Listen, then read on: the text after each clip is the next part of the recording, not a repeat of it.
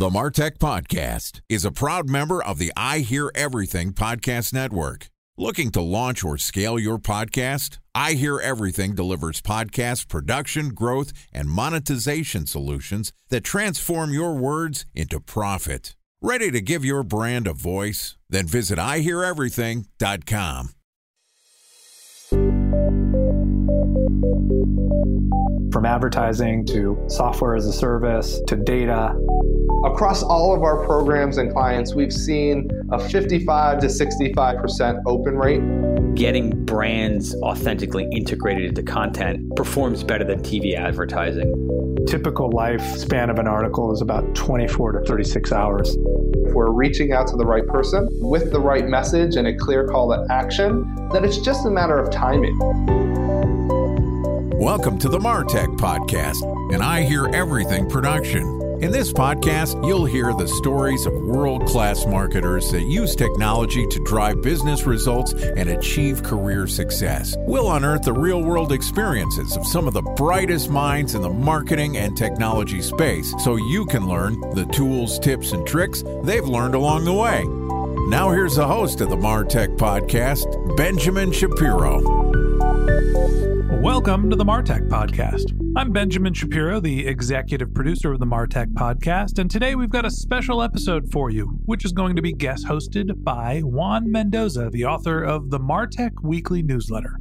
Juan is a recovering Martech consultant turned creator who writes an amazing weekly newsletter about the Martech industry.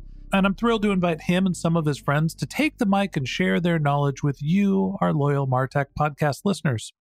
All right, here's a special episode of the Martech podcast, guest hosted by Juan Mendoza, the author of the Martech Weekly Newsletter.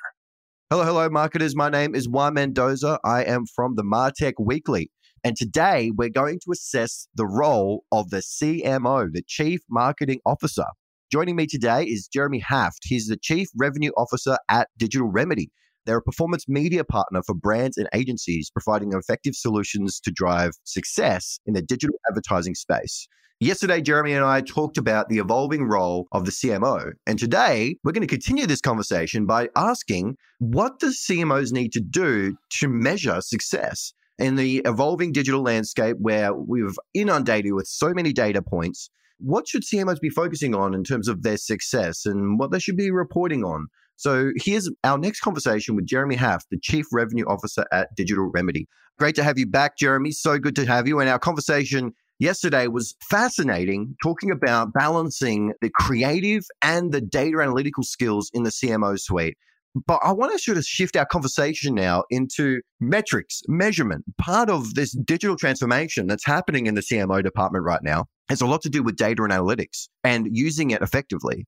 So let's kick off and get straight into our conversation. How do traditional marketing metrics such as return on investment, customer acquisition costs, things like conversion rate, things like reach and impressions and CPM and all these different metrics, how do they need to evolve to accurately measure the success of CMOs? What do you say to CMOs in terms of the things they should be measuring in their business?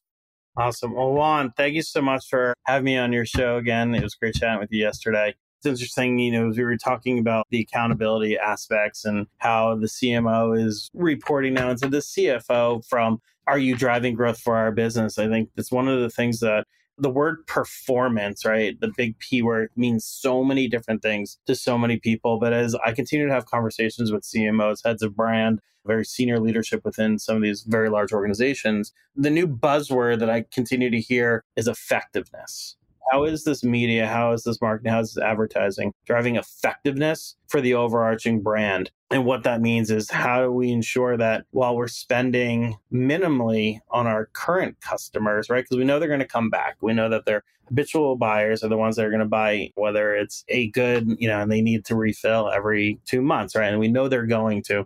How do we continue to stay consistent with them, but then really focus our efforts on incrementality? How are we driving incremental value and net new people into our services and our goods. And I think that's one of the things of how are we showing marketing effectiveness into our buying and our, our on to earn media strategies. Can you break down incrementality? How do you define that?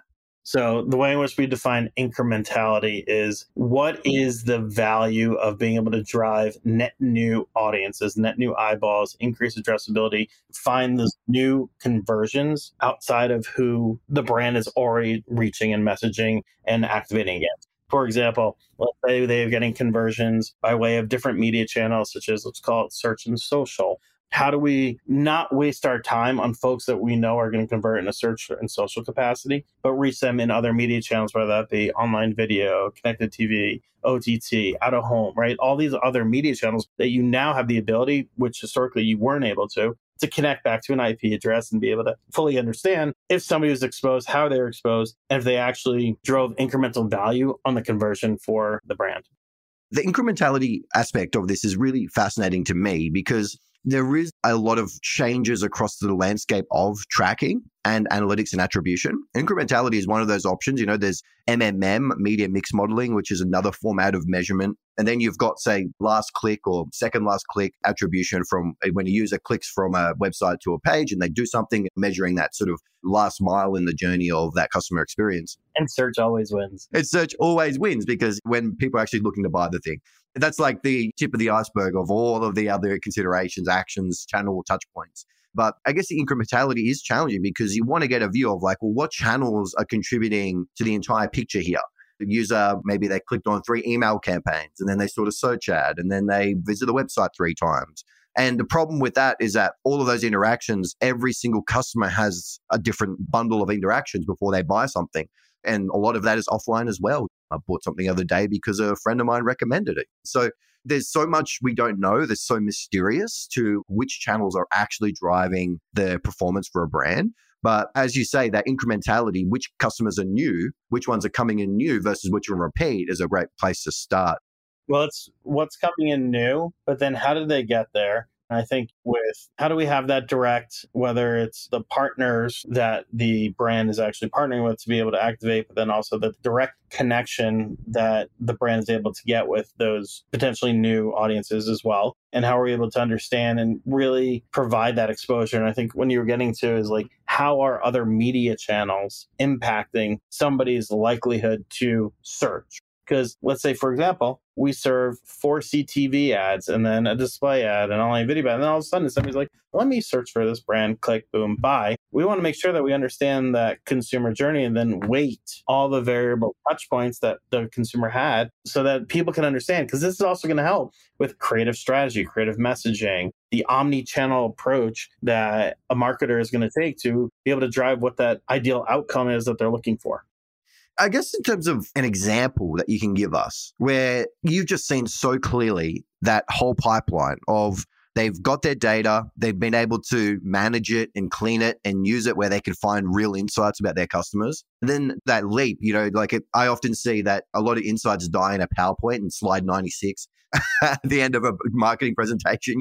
It's like so many insights actually just end up in the waste bin, never to be actioned, never to be explored or experimented with out of a lot of the marketing analysis that you see in the industry. So if we continue that example of, okay, they had the data that's clean, it's ready to use, it's been reported on, and there's insights, there's real insights. And then that jump to a business strategy or a marketing strategy or a campaign or an experiment have you got a story of a CMO or a marketing leader following that through just so beautifully executed and led to a real outcome? Yes. And I think it's a risk, but it's a calculated risk, we'll call it, is a lot of your D2C type brands, your growth brands, because they're the ones that are heavily focused on that ROI. They're heavily focused on if I put a dollar in, am I getting $3 out? But I need to understand how. I know that my audience is not necessarily depending on the skew and the demo, right? It's also I know where my audience is. I know how I need to reach them. But do I have the ability to get the data back to be able to tell the story that this is where I need to spend the money? And I think that's where the ability of modern ad technology today to be able to triangulate and understand audiences are they going into a store or are they not? Do i double down? Is a way in which that marketer is able to communicate effectively that their marketing strategy is working. I'll give you an example of also not only d2c brands that we've been talking to that know their audiences are heavily focused on connected tv and they know they need to spend there, right? Because it's the cord cutters, the cord stackers, the cord nevers, those that are not on traditional linear and anything that there's content that they're watching and absorbing is streaming. So they want to make sure that they're getting their message out where it can't be skipped, but they also want to see if it's actually working to drive ROI. We also work with a very large QSR, a quick serve restaurant. And again, this is something where they knew they needed to heavily invest into CTV because that's where their audience was. But they weren't even sure whether or not it was actually driving effectiveness for their business. It turns out, due to the fact of being able, again, triangulating IP address, device IDs, people going in store, leveraging the loyalty card data as well, we can actually now start seeing transaction and somebody exposed, right? And it showed a crazy like 17,000% increase ROI on their investments. They do? They're like, this worked. We need to continue to double down, continue to invest, where we're able to give that story and give that data back to the marketers. They can go back to their CMO and say, hi, look at what we were able to do with this minimal amount of money, which gave now the confidence for that marketer to then go back to find and say, we're actually going to double down next year because if it can grow our business this much, actually prove that it's getting new eyeballs, new people, new audiences into our stores and purchasing product. Because you don't go into QSR to a quick serve restaurant to just schmooze around and look at what's on the shelves, right? You're going there to purchase food and then you're leaving or you're eating it there. So they know they're going to see ROI once somebody goes in, which give them now the confidence to continue to spend because they're actually seeing the tangible outcome of the business. Time for a one minute break to hear from our presenting sponsor, Mutinex. In 1919, John Wanamaker said, Half the money I spend on advertising is wasted. I just don't know which half. Well, the advertising landscape has changed since then, and instead of reaching your audience on two channels, you're probably reaching them on 20. Turns out John didn't know how easy he had it. But that doesn't mean that you should give up on striving towards marketing effectiveness. No matter how complex your marketing strategy is, Mutinex Growth OS is the market mix modeling platform that measures the impact of marketing on your bottom line. Mutinex's market mix modeling platform calibrates your insights against the latest market conditions so you can make media and marketing investment decisions confidently and quickly. Ready to take your team from I think to I know? Then join brands like Samsung, ING, and Asahi who make better marketing decisions with Mutinex. Mutinex Growth OS. Your best decision starts here. To learn more about Mutinex, go to mutinex.co. That's M U T I N E X dot co. Okay, here's the rest of today's interview.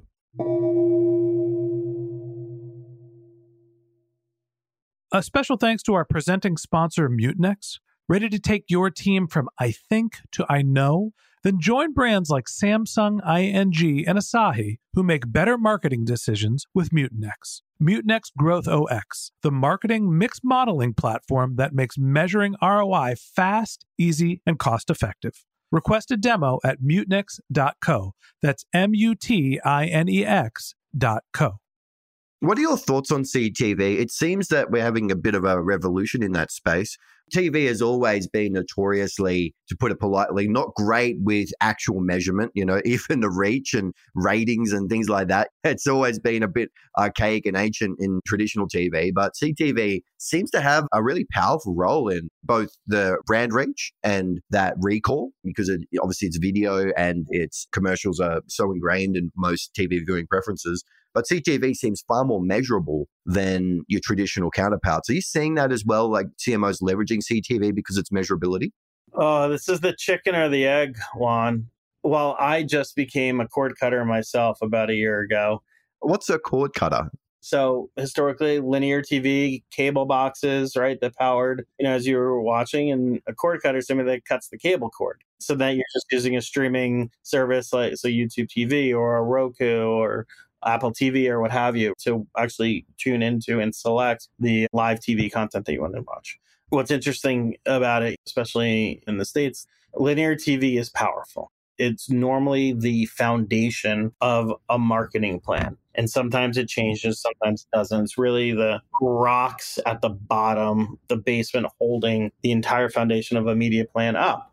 I think it's an extremely powerful tool. You brought up MMM earlier, earlier or yesterday, I can't remember. But one of the things that was interesting about MMM is how it weights all your different media within the mix. One of the things that I've noticed in the conversations happen, and depending on who the CMO is, the evolving or the traditional CMO. And then you have your brand managers. They know how many GRPs they need to buy every year in order to hit a certain threshold of success so their business pushes enough goods or services off the shelf. Do they want to change that and risk that with something else, even though the entire business and digital landscape is evolving changing? Not necessarily because it's also job security, knowing that if I buy X GRPs, I'm good to go.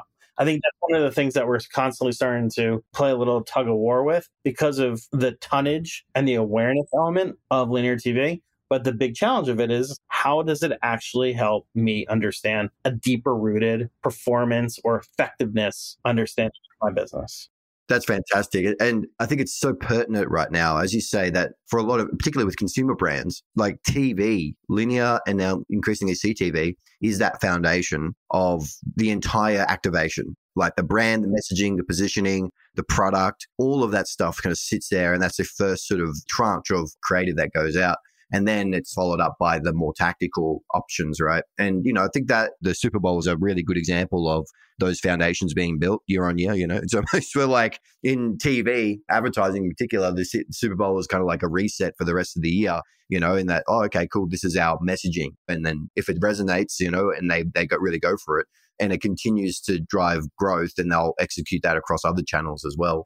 But I guess I want to shift a little bit in terms of we talked about the execution, the creative, and some of the ideas. But what about the cross functional aspect of this? It's not marketers and CMOs, they're doing everything. It's their analytics, their data engineering teams, it's their product, their sales teams.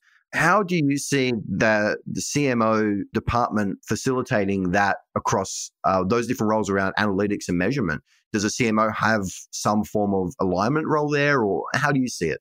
I think something that's interesting in my role here at Digital Remedy, uh, oversee sales, marketing, client services, solutions engineering, and taking on the marketing department. While I am not a CMO, we don't have one, but I'm, I guess, the part acting CMO to help support our amazing marketing team as they really help grow and build this organization to be a brand within market. One of the things that we continue to talk about is using data to tell a story to show how one of the campaigns that we're running or something that we are sponsoring or events or how are we using our own data to inform how we're activating our own media to drive new customers in house is actually helping drive ROI, right? Because when I go talk to our CEO and the board from a marketing perspective and our leads and how we've grown our audience and users and our clients, our own customers, right? How did they get here? Did they get here through a paid media strategy? And it's really getting buy in from all the different departments and having the right folks within the marketing department work with the right folks within the revenue operations department within an organization to be able to actually tie everything together to tell that story of did I actually drive effectiveness through my marketing campaigns so that you can go back and get more money to spend as a marketer. It's so fascinating in that analytics and reporting is that linchpin to the next business case. Yeah, I mean, because again, hmm. at the end of the day, right? If I was to just go to our head of finance and say, hi, I want to spend another million dollars here because it works. Well, the next question is like, well, what worked? How much money did we get from it? Right. And not even how much money, but did it help shorten the sales cycle? Right. That's even a benefit, right? That drives revenue quicker for an, a massive organization, whether it be ours or, you know, a big CPG.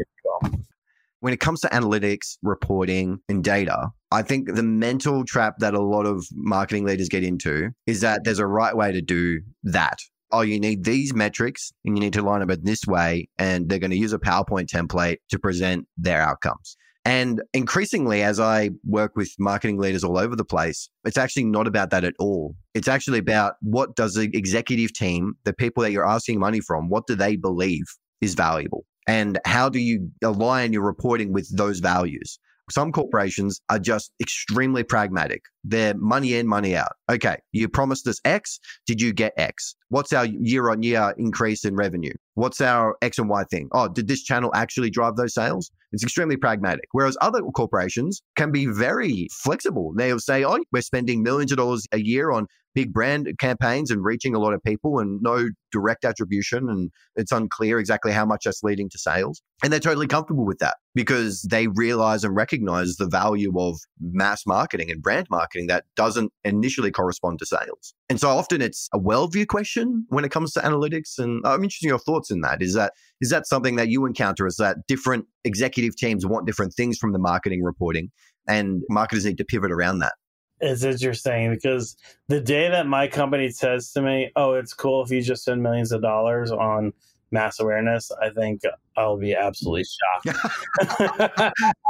you just do it right before they ask any more questions. But all kidding aside, I, I, was talking to a dear friend of mine this morning on my commute into to work, and one of the things that they were speaking about, and they work for a very massive consumer packaged goods company, and the big focus is on how do we get the same thing or more for less money, right? How do we drive our costs down on our media marketing? And those are a lot of the conversations that I'm hearing now. You know, I go back to the effectiveness conversation. I'm not hearing a lot of the legacy traditional route of marketing from, and this, you know, go full circle from our conversation yesterday. While art is part of the conversation, it's more about the science in what I'm saying. And if you think about it like 10 years ago, the 80 20 rule of like 80% was art and 20% science, I look at today that flipped and I think it's 80% science than art. Because it's what is the data, what is the analytics, what are the insights, what is it telling us to inform our strategy so we move forward and drive growth for our business. Well, I like that perspective. And I guess that that's the advantage is that now we're in this space where things are far more measurable. The CMOs that can actually get there and use it effectively and have that clarity are just going to far outpace the other brands or their competitors in the set as well. So that wraps up our Martech Insider episode of the Martech podcast with Jeremy Haft. He's the Chief Revenue Officer at Digital Remedy. Thanks for joining us. If you'd like to get in touch with Jeremy, you can find his LinkedIn profile in our show notes or you can visit the company website at www.digitalremedy.com. Jeremy, so great to talk with you. Juan, it was wonderful. Thank you so much for having me on your episode again. Okay, that wraps up this episode of the Martech podcast. Thanks to our guest host, Juan Mendoza, the author of the Martech Weekly newsletter. If you'd like to get in touch with Juan, you can find a link to his LinkedIn profile in our show notes, or you can contact him on Twitter. His handle is Juan Mendoza, but it's spelled crazy pants. It's J U 4 N M E N D 0 Z 4. Or it's a little easier to just visit his company's website, which is themartechweekly.com.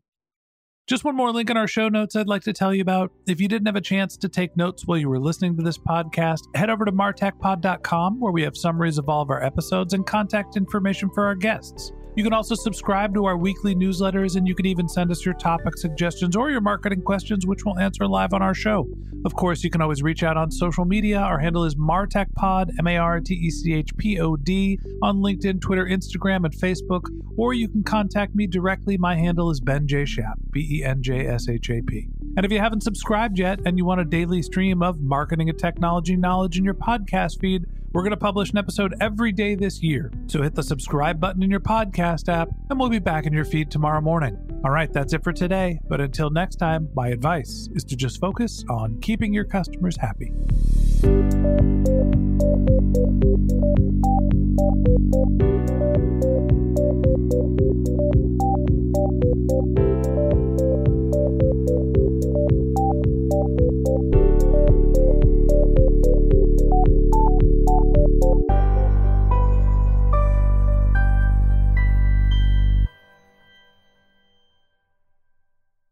Thanks for listening to the Martech Podcast, and I Hear Everything production.